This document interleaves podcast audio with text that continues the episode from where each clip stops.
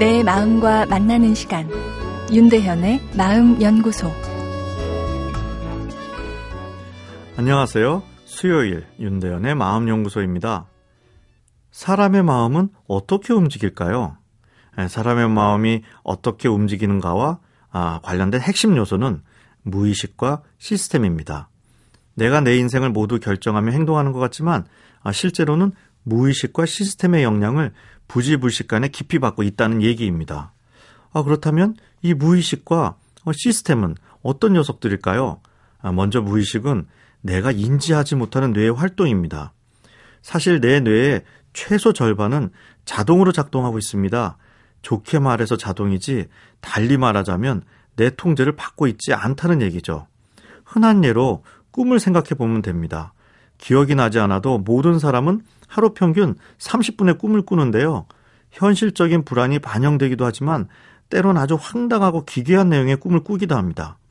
만약 내가 내 마음을 다 통제하고 있다면 꿈의 내용을 원하는 것을 정할 수 있겠지만 그건 불가능하죠. 꿈은 내 의지가 닿지 않는 영역인 무의식이 자체 제작하는 단편 영화인 셈입니다. 비단 꿈꿀 때만 무의식이 작동하는 것은 아니죠. 눈을 감고 내 머릿속을 들여다보면 끊임없이 여러 생각들이 탁 날락합니다.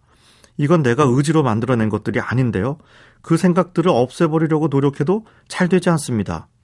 아, 사실 마음 관리가 어려운 것은 이렇게 내 마음인데 내 마음대로 되지 않기 때문입니다.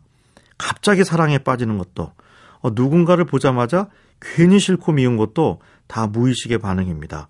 내가 결정한 듯 보이지만 막상 논리적인 이유가 떠오르지 않을 때가 많습니다. 그럼 시스템은 무엇일까요? 무의식이 내 안의 생물학적인 영향력이라면 시스템은 나를 둘러싼 외부의 사회적인 영향력입니다.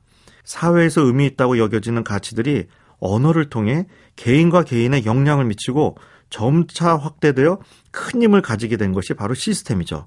아, 그런데 이 시스템과 무의식은 나도 모르는 사이에 서로 내통을 합니다.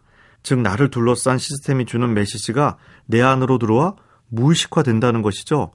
그렇게 사회에서 주는 메시지와 무의식에 내재된 본능이 서로 엉겨져 내 마음에 자리 잡고서 나를 움직이고 있습니다.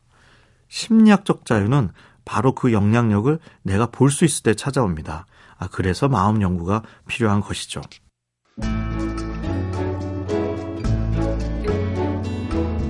윤대현의 마음연구소. 지금까지 정신건강의학과 전문의 윤대현 교수였습니다.